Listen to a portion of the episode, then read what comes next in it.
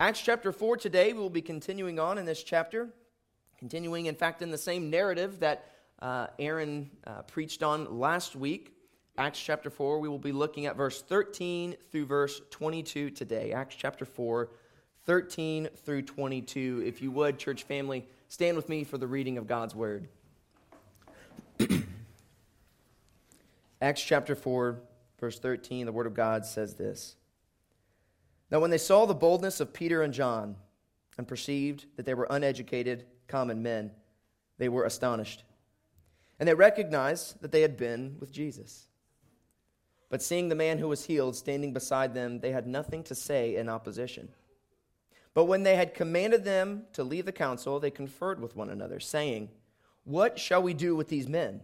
For that a notable sign has been performed through them is evident to all the inhabitants of Jerusalem and we cannot deny it. But in order that it may spread no further among the people, let us warn them to speak no more to anyone in this name.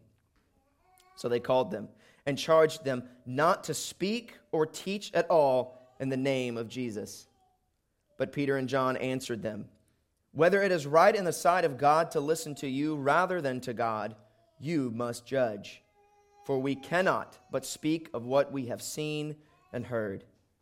And when they had further threatened them, they let them go, finding no way to punish them because of the people. For all were praising God for what had happened. For the man on whom this sign of healing was performed was more than 40 years old. This is the word of God. You may be seated. If you would bow your heads and pray with me.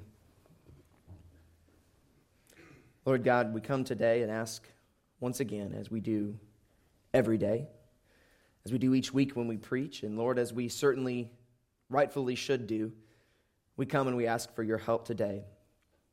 We ask that the Holy Spirit would open our eyes to see the Word of God truly and rightly, open our hearts to receive the Word. Lord, I pray that you would open our minds up to the reality and the truth of who Jesus Christ is, and that this revelation of who he is and the power that is found in his name might continually seep into our minds and into our hearts and saturate our lives, Lord. I pray today that we might study these words and find hope, find encouragement. Lord, as people who are right now sojourners in a strange land, we look forward to the day when we, when we are ultimately brought home into your arms. But Lord, as long as we are here, we need your help, we need your instruction and we need examples. And so, Lord, I ask today that we might find that, all of that, from your word here in Acts chapter 4. And we pray this in Jesus' precious and holy name. Amen. I want to start today by telling you the story of a, of a young woman, a young woman whose name was Vivia Perpetua. This might not be a name that you're familiar with, but uh, it's, a, it's a name that I think is worth being familiar with. It's a name that you're probably not familiar with because we frankly know very, very little about this woman. We know that this woman lived around the year 200 AD. we know that she lived in a part of North Africa called Carthage. And we know that she was martyred for her faith. That is essentially all that we know about this woman. Very little information that we have other than how she died. And we know this because of a diary that she kept while she was imprisoned for her faith, that of her diary and a diary of another prisoner. We have just this snapshot of the end of this young woman's life. This woman, who's commonly called Perpetua, was around 22 years of age when she was martyred for her faith. And as I said, we know very little about her other than a few details. We know that she lived in this part of North Africa, a part that, uh, of North Africa that at this time faced great persecution under the emperor uh, Septimius Severus. We know that she had a pagan father and a Christian mother, and that not very long before she was martyred, she had made the decision to trust in Jesus Christ for her salvation, that the Lord had revealed Christ to her, and she had believed on him and, and was baptized just shortly before she was imprisoned for her faith, her along with all the other members of her baptism class. The story of her martyrdom, though, is so inspiring. Just these last few days of her life that are recorded for us because of these two diaries. Nothing else about her life is known hardly, just these bits of information. And yet, this is enough. The story of this woman's martyrdom was so inspiring that Augustine himself preached four sermons about this woman's death. She was imprisoned for some time under the persecution of the emperor, and there she faced many hardships, including not being able to breastfeed her infant child who she was separated from. But some of the most gut wrenching aspects of the story of Perpetua are the times when her father, who, as I said, was a pagan, came to her in prison, in her captivity, and pleaded with her, begged her to renounce her faith so that she might be set free, so that she might be reunited with him and with her mother and with her child. And these are absolutely gut wrenching portions of the story where her father, a man who clearly loved her very much, he was a pagan, but he was not a man who, who hated his daughter. In fact, he loved her well and raised her well. And in a sense, that makes the story even more sad that as her father was pleading with her and begging with her out of his love for her, he begged her to renounce her faith in Jesus Christ so that she might be set free. He begged her to consider his gray hair, consider how he had loved her, consider her child, all of these things that so beg the question how could this woman stand firm in the midst of this? But indeed, amidst all this, as her father came on more than one occasion and begged her, pleaded with her to renounce her faith, she stood firm. And she said to her father, this one of her most famous quotes, and as I said, she's not known for, for very much other than the last moments of her life. In, that, in these moments, after one particularly heartfelt, gut wrenching plea by the sake of her father that, that seriously struck her to the core. Yet, even still, this was her response to her father's pleading. She said, It will all happen in the prisoner's dock as God wills. For you may be sure that we are not left to ourselves, but are all in His power. And with this resolve, she would ultimately be put to death at the hands of the emperor for her faith in Jesus Christ. Perpetua, like Peter and John here in Acts chapter 4, was put in a situation, was put in a place where she was forced to do one of two things. Either she was going to obey her Lord, she was going to obey the words of Christ and remain faithful to him, or she was going to submit to and obey the governing authority that was over her. And we see from her and from Peter and John in our story today what the right response to these situations is. If you recall from the story as we've been reading in the book of Acts over the past couple weeks, Peter and John have, have healed this crippled man. A man, as we were told, was 40 years old at this time and been crippled from birth. And Peter and John, by the power of the Holy Spirit, in Jesus' name, perform this amazing miracle. And this man is, is brought back to being whole. He is able to walk and, and jump and leap and worship the Lord in this way. And in light of this, because of this, the Jewish authorities, the, the temple rulers, brought them in. They are disgusted with them. They are frustrated with them. They bring them in, they arrest them, and they, they question them concerning these things. And as Aaron so adequately pre- preached last week, we see from them the, the obedience to the command that we were given in Scripture to be bold. And Peter boldly preaches before these Jewish authorities and boldly proclaims the name of Jesus. And then our passage today starts with these words. Now, when they saw the boldness of Peter and John and perceived that they were uneducated common men, they were astonished. If I were a betting man, I would say that most of us in here, if not all of us in here, hear these words and desire that they would be said of us that people would look at us and see, even if we are not educated people, that we are bold in speaking the name of Jesus Christ, and they might be astonished. Today, we'll get a, a better picture of what this kind of boldness looks like, the kind of boldness that Aaron called us to last week. And we'll see a little bit of how we might prepare for this kind of boldness. And ultimately, what we will also see is the risks involved in this kind of boldness. The first thing that we'll see as we see these lessons in boldness, as we see the first example that we have from the apostles here, John and Peter, is the example that we need to follow in spending time with Jesus. We are called, point number one, to spend time with Jesus if we are to be bold. As I said, our opening verse today says, Now when they saw the boldness of Peter and John, perceived that they were uneducated common men, they were astonished. And they recognized that they had been with Jesus.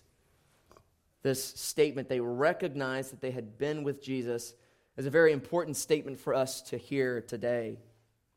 The temple leaders not only recognized that these men were common, that they were uneducated in the sense that they had not been to the proper rabbinical schools, they had knowledge and information that seemed to be above their pay grade in a sense. And they recognized that, that these men had no reason to be able to speak of the Old Testament scriptures the way they did. They had a knowledge that surpassed their standing in society.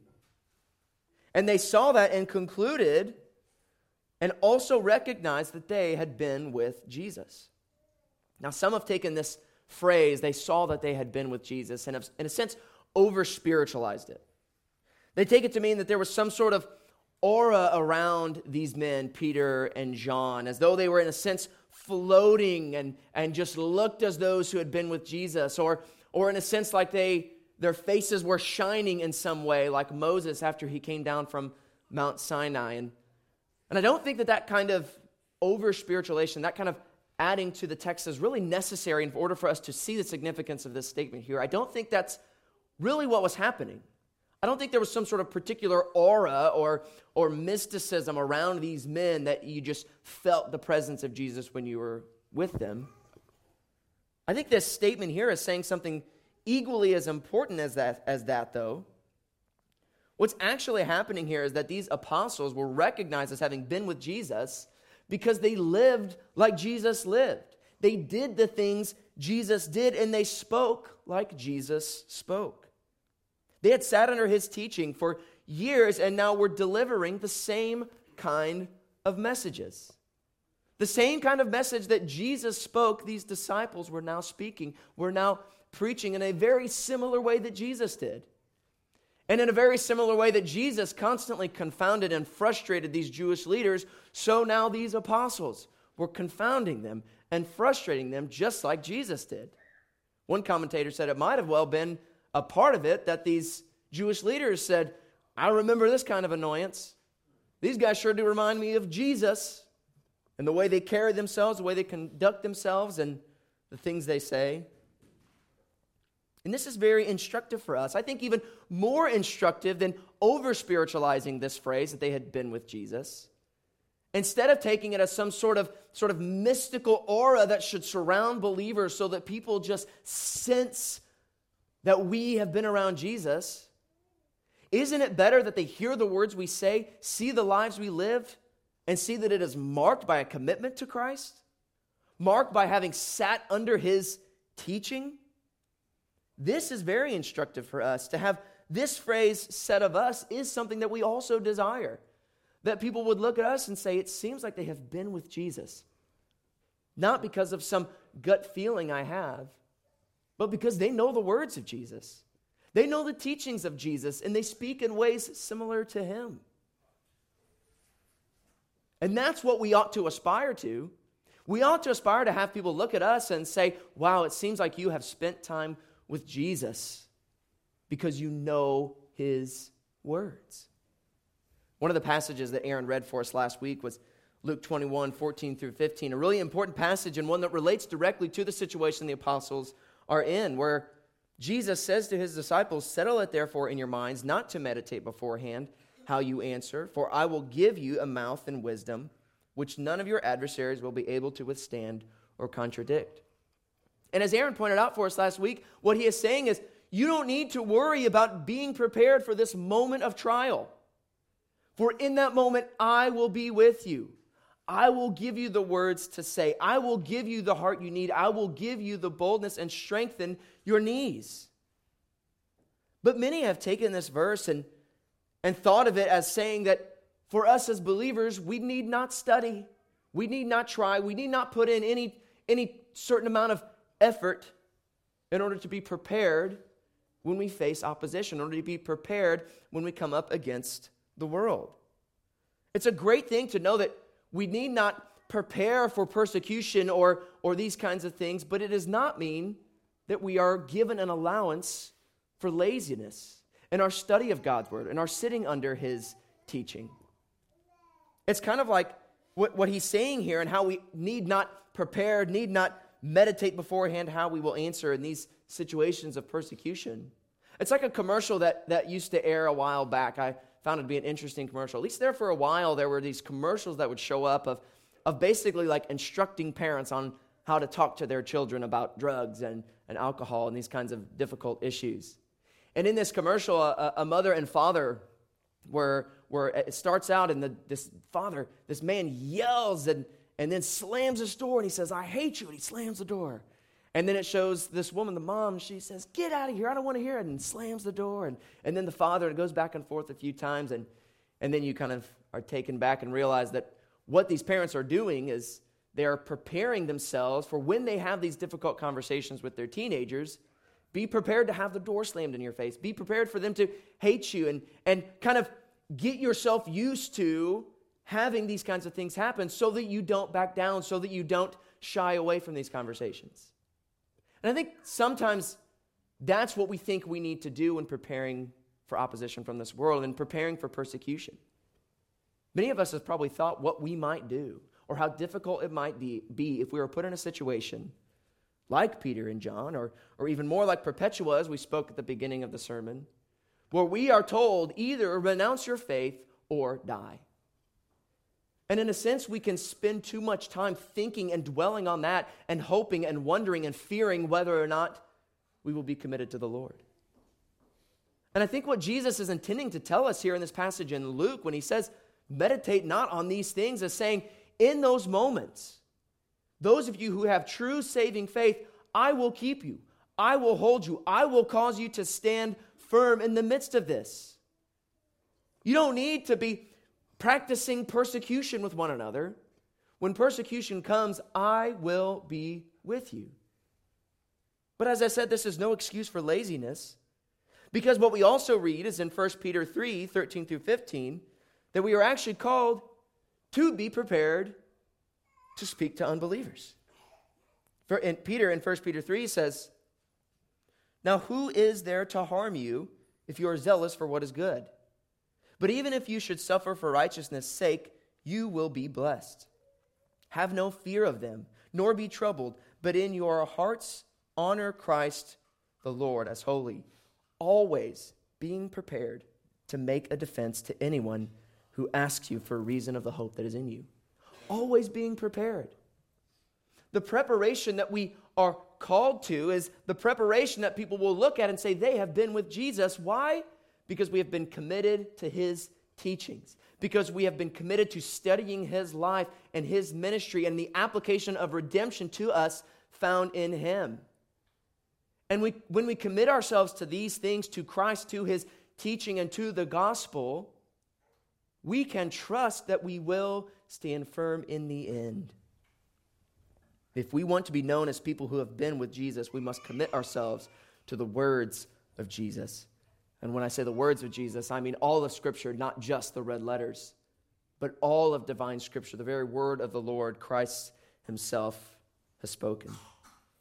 Point number two we're not only to be with Jesus, but we are called to be prepared to make waves. In verses 15 through 17 in our text, we see that the apostles certainly made waves. Verse 15 through 17 says, but when they had commanded them to leave the council, they conferred with one another, saying, What shall we do with these men? For that a notable sign has been performed through them is evident to all the inhabitants of Jerusalem, and we cannot deny it. But in order that it may spread no further among the people, let us warn them to speak no more to anyone in this name. The apostles have, have caused, caused such a ruckus here that these Jewish officials, these leaders at the temple, arrested them, bring them in for questioning, and are now left with this dilemma what on earth are we going to do with these men? And it's a very difficult dilemma for them. These disciples have made such waves among the religious crowd and, and among the people here in Jerusalem.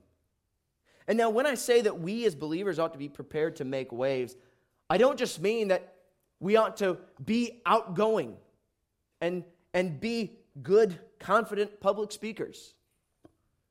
There are, are some who will mistake what we are here talking about, both Aaron and myself today, as boldness and that which will certainly make waves. I think there's times in which we can confuse boldness with self confidence.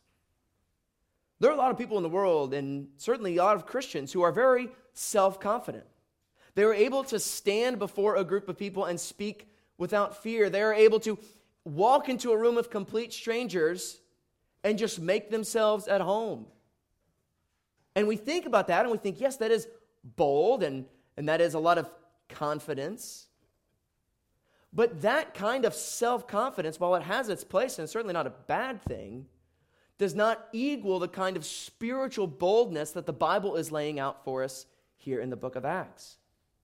In fact, I would probably argue that the most self confident people, who are oftentimes also people pleasers, oftentimes desire attention for themselves, oftentimes have the hardest with true biblical boldness. And I would include myself in that category. For while I find it easy as an outgoing person, as someone who is very extroverted, I find it easy to walk into a place of complete strangers and make myself at home. But what I find extremely difficult is to walk into that same situation and speak the words of Christ and risk having all of those people not just think, wow, this guy's making waves. He sure is very talkative. He sure is very friendly. But wow, I do not care for this guy who's talking about Jesus. This is what making waves and spiritual boldness looks like proclaiming the name of Christ. And the kind of waves this brings is not just shaking things up in a fun way, is not just bringing attention to what you're saying, but it is entering the gospel into situations where people are going to hate it. The name of Jesus Christ is not a name that is well received among the world as we see from the Jewish leaders here. The name of Jesus today is just as despised as it was then. These leaders hated the name of Jesus and hated when anyone spoke it, which is why they had such an issue with these men. Look back with me at verses 1 and 2 of chapter 4. This is right after they had, had healed this man and then preached there in the temple at Solomon's portico. And this is what we read As they were speaking to the people, the priests and the captain of the temple and the Sadducees came upon them, greatly annoyed because they were teaching the people and proclaiming in Jesus the resurrection from the dead. The Jewish leaders, the, the temple leaders here, it says, were greatly annoyed. Why were they greatly annoyed? What was their beef with these guys? Was it the fact that they healed a man? No, that wasn't their problem. They didn't mind that this man was healed. Was it the fact that they were being overly disruptive? Not really. They didn't have that much issue with that. The reason they had a beef with Peter and John was the fact that they were preaching in the name of Jesus. It was the name of Jesus that these Jewish leaders truly hated. And they hated these men because they were there proclaiming his name.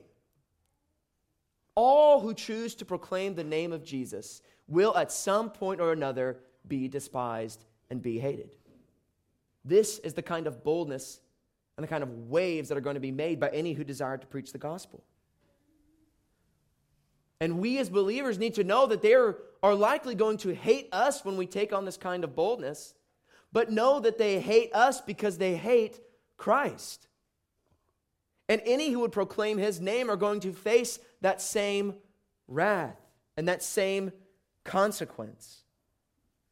Aaron pointed out last week that these were the same men, the same Jewish leaders who had tried and falsely convicted Jesus and ultimately had him crucified. They saw Jesus as a threat to their own power and a threat to their own authority. And they certainly could not have that. And so what did they do? They conspired against him and they got rid of him. They had him killed, they had him removed, But did their problem go away when they killed Jesus? Absolutely not. It got a thousand times worse. It reminds me of like, I, don't know if you've ever heard, I think this is true, I've never tested it, but if you ever kill a bee, like there's like a hive of bees and there's a bunch of bees around, and they can be relatively docile, but when you kill one of them, some sort of pheromone is released that causes the others to be agitated and then and then likely to sting. Is that true? Can anyone vouch for that? Is that true? No one knows. Aaron says it's true. Whether it's true or not, picture that for a moment. One bee is crushed, and then all of the other bees begin to swarm, begin to come, begin to attack. You could go from slightly annoyed to in danger of death very quickly. These men likely thought if we just kill this one bee, if we kill this one man, the problem will be gone. He's the problem. Jesus is the problem. Little did they know that that would be the spark that would start something far greater. Something that Jesus said the apostles were going to do is laying the groundwork for the, for the church, laying the foundation was going to be even far greater than the works that Jesus did while he was here on earth. They started something they had no idea. Their problem did not go away, their problem only got worse when they killed Jesus. And not only did Jesus not go away, his name began to be spoken of all over. Thousands upon thousands were coming to faith in Jesus Christ day after day.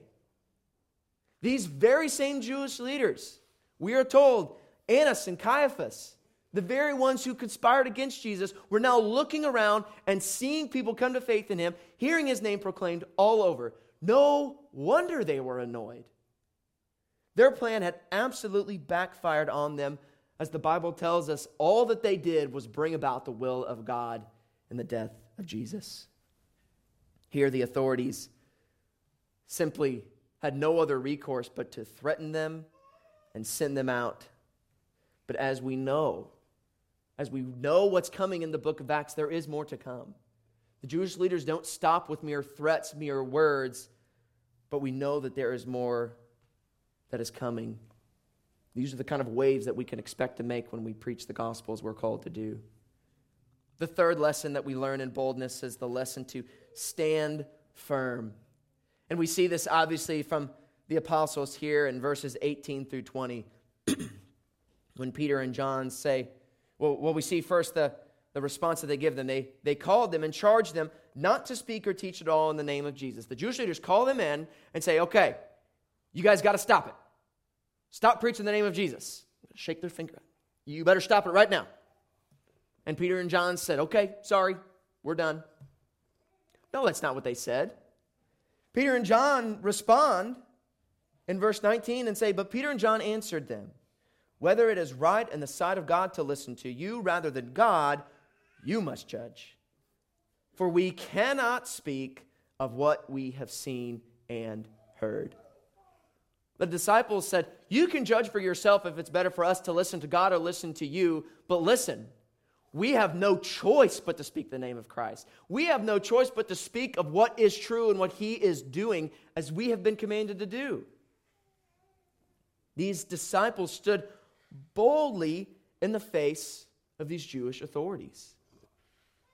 How is it that we as believers can stand firm in the face of authority, in the face of persecution? Like this. There may come a time, and perhaps for you there already has come times, when the authorities that God has placed over you here on this earth are telling you, insisting that you do something in opposition to the authority of God Himself.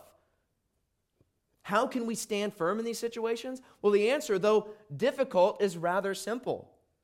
We compare authorities. That's what Peter and John do. They know that these men have a certain amount of authority, but they look at the authority that they have, the authority in which they think we can command this, and you better stop. Look at our authority. We have the authority to do things, we have the authority to tell you what to do and what not to do. You better listen to us. Peter and John look at the authority that these Jewish leaders have and say, sure, you might have some authority. But there is another authority that is far higher, far greater, and far more severe than your authority. Whatever it is that you can do to us pales in comparison to the one that can destroy both body and soul in hell.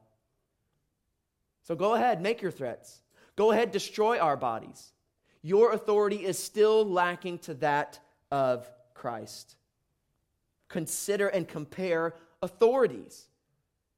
And when you do so, you will see the authority of God carries far more weight than the authority of any earthly leader.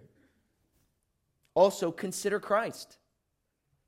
This is one of the surest ways to motivate ourselves to stand firm in the face of opposition and persecution. Regularly remind yourself of the gospel, of what Christ has done for you. Just recently, I was having a conversation with someone about a friend of theirs, someone that they know who is Roman Catholic. And this person was speaking about the fact that they have ultimately no hope, no surety that when they die, they will end up in heaven. They have no surety of their salvation. The response to someone in, in conversation was, I hope. I, I mean, I, I hope that when I get there, I find out that, that I'm saved, but I don't know. I can't know. And the reason that this person can't know is because their salvation, their justification before God, is based on faulty ground. It is based on the ground of what they can do, how they can work, how well they perform, how well they pray. Certainly, in addition to Christ, but not exclusively in Christ. For the believer, when we consider what it is that is going to give us entrance into heaven, how it is that we are going to stand before a holy God and possibly be justified, our works are not included even the slightest. Our justification, if we will stand before a holy God and be declared righteous and granted entrance into his presence, it is only going to be on the basis of Christ's righteousness alone. And that imputed to us by our faith. And with that as the case, when our, our faith is in Christ and his righteousness is granted to us, and by that we will be justified before God, as we've already heard twice, third time's the charm. There is therefore now no condemnation for those who are in Christ Jesus. What a hope that gives us. What a confidence that gives us and boosts in us. There are lots of examples in in the book Pilgrim's Progress. As I've, I've said before previously, we've been reading through that, me and a few other men in our men's book club. And it's an absolutely amazing book, and I would recommend it 10 times over. Read your Bible and then read Pilgrim's Progress. It's number two for a reason. It's great. And there's example after example that we could look at. We could look at the example of Faithful, who was martyred at Vanity Fair, and how he stood firm in the face of great opposition and ultimately lost his life. That's a great example. But I want to look at the example, example of one hopeful, who, after recalling his salvation, as he and Christian are, are talking with one another on the road, he recalls his salvation. He recalls how God has justified a sinner like him through the blood of Jesus Christ. And this is what Hopeful says. He says, It made me love a holy life and long to do something for the honor and glory of the name of the Lord Jesus. Yea, I thought that had I now a thousand gallons of blood in my body, I could spill it all for the sake of the Lord Jesus. What a statement that was true of Hopeful, and that ought to be true of us. How much we ought to be willing to spend for Christ, how we ought to be willing to be persecuted and lay it all down for the sake of Christ as we recall what he has done for us. Let us pray for this kind of resolve in the face of any danger, any persecution, any opposition. And like hopeful, let us aspire to it by setting our minds on the gospel of Christ, recalling to mind how we will be justified before Him, recalling to mind what Christ has done for us, the death He died for us, and the fact that He rose again, securing for us eternal life. And when you take time to sit and meditate on the truths of the gospel, such as Christ's righteousness as the basis for our justification, as Hopeful did, you also will grow in your fervor, will grow in your resolve. I encourage you and implore you that this is true. You know, there's all kinds of, of new agey uh, practices out there, all kinds of weird things that people talk about and, and talk about meditating and being silent and emptying your mind and a lot of that's a bunch of nonsense. As Christians, we ought to meditate. But in our meditation, we ought not empty our minds, but set our minds on things like this. Take time to dwell upon, meditate on the glories of the gospel in Christ Jesus, his righteousness granted to us, our sin given to him, so that the wrath of God might be poured out on another. The more you dwell on this, the more you will be filled with resolve, the more you will be filled with hope, the more you will be filled with confidence in the face of opposition.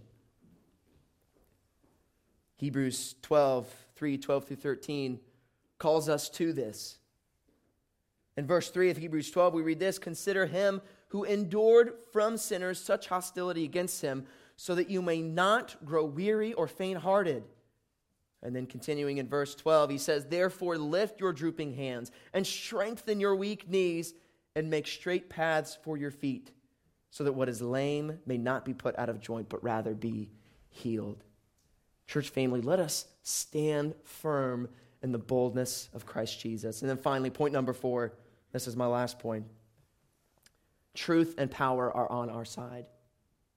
More hope is to be found in this fact also. That as we read in this text, we see that truth is on the side of the apostles and on the side of those of us who trust in Christ. Look in verse 14. But seeing the man who was healed standing beside them, they had nothing to say in opposition. They had nothing that they could say against these men. They had healed a guy, and that's great. And the people around them considered them to be heroes for healing this man, and that's great. What did they do wrong? Nothing. Nothing other than preaching the name of Christ. One author, F.F. F. Bruce, points out that at no point in any of these exchange do these Jewish leaders ever attempt to disprove the resurrection, which is significant. Because wouldn't that have undone all of this?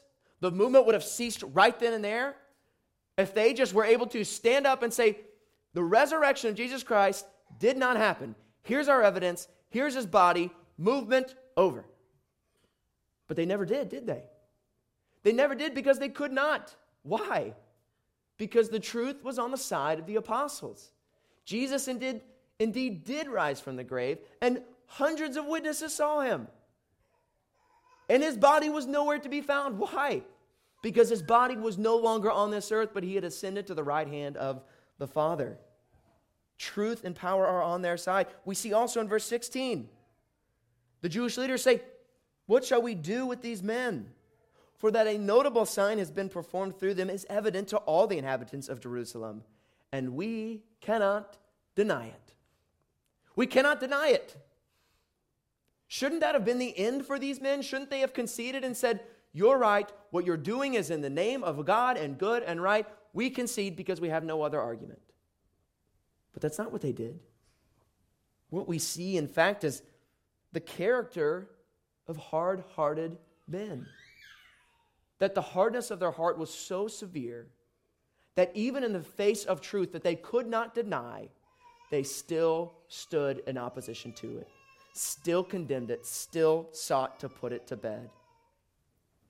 But, church family, we can take great confidence today in knowing that the truth and power are on our side as we stand firm in this world. Even though it doesn't always seem like it. Even though no one else in this world may be on our side, truth and power is on our side because the Word of God is on our side. Going back to the story of Perpetua, this woman who at 22 years of age was martyred for her faith. There was another instance described in these diaries of when her father came to her in prison. And again, he tried so desperately to, to convince her to free herself from this prison, to free herself by renouncing the name of Christ and denying that she was a Christian, and to make the sacrifice to the emperor. This was the, the means by which she could gain her freedom was by making a sacrifice to the emperor, in, in essence, worshiping him, worshiping him. She could have done that and been free, and he was trying, begging with her, pleading her, do this. and her response to her father in this one instance was this Father, do you see this vase here? She replied. Could it be called by any other name than what it is? No, he replied. She said, Well, neither can I be called anything other than what I am a Christian. The end of her story came when she stood in a hearing before the governor and was told to think of her father as the governor, the servant of the emperor, said, Think of your father, think of your infant son, and offer sacrifices and worship to the emperor. To which this woman, 22 years of age, in humble defiance, simply said, I will not. The governor then asked, Are you a Christian then? And her reply was, But three little yet powerful words Yes, I am. In the face of this governor who had all authority to do anything to her, she stood with this kind of resolve, saying, I can be called nothing other than what I am. Are you a Christian? Yes, I am. And with that, her fate was sealed, and she was sent to die at the hands of the gladiators and the animals in the arena. The kind of boldness that Aaron preached to us last week, the kind of boldness we see in these stories, it's a boldness that often has a great cost with it. Church family, let us count this cost. It would be foolish of us to, to come in here today saying, as the, the prophet said, Here am I, Lord, send me. Let me be your mouthpiece. Let me proclaim the name of Christ with all the self confidence in the world if we fail to count the cost of what it means.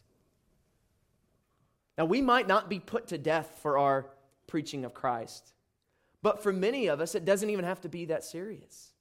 The threat of losing our good name, losing our reputation, of being thought of as a Bible thumper, as a bigot for believing Jesus Christ is the only way to salvation. For many of us, that is enough to keep us silent.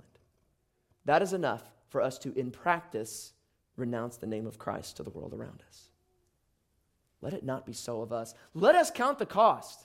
Let us know that this proclamation, this boldness in the Spirit comes at a cost, but let us see what that cost is and compare it to the cost of forsaking Christ. Let us compare the authority of God, the wrath of God, to the wrath of the world and the authority of the world. Our church, church family, the, the scales in this comparison are bottomed out in one direction.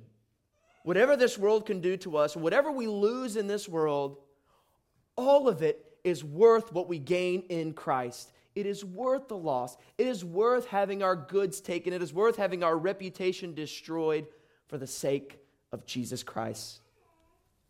So I implore you today, as Aaron did last week, be bold, church family. But know the cost involved. But also know that He is worth it and that He will be with you every step of the way as we seek to follow him, as we commit ourselves to the words of Christ, as we make waves in this world. Let us cling to Christ in all of it and find our hope, find our insurance, and find the boldness that's found in him. Let's pray.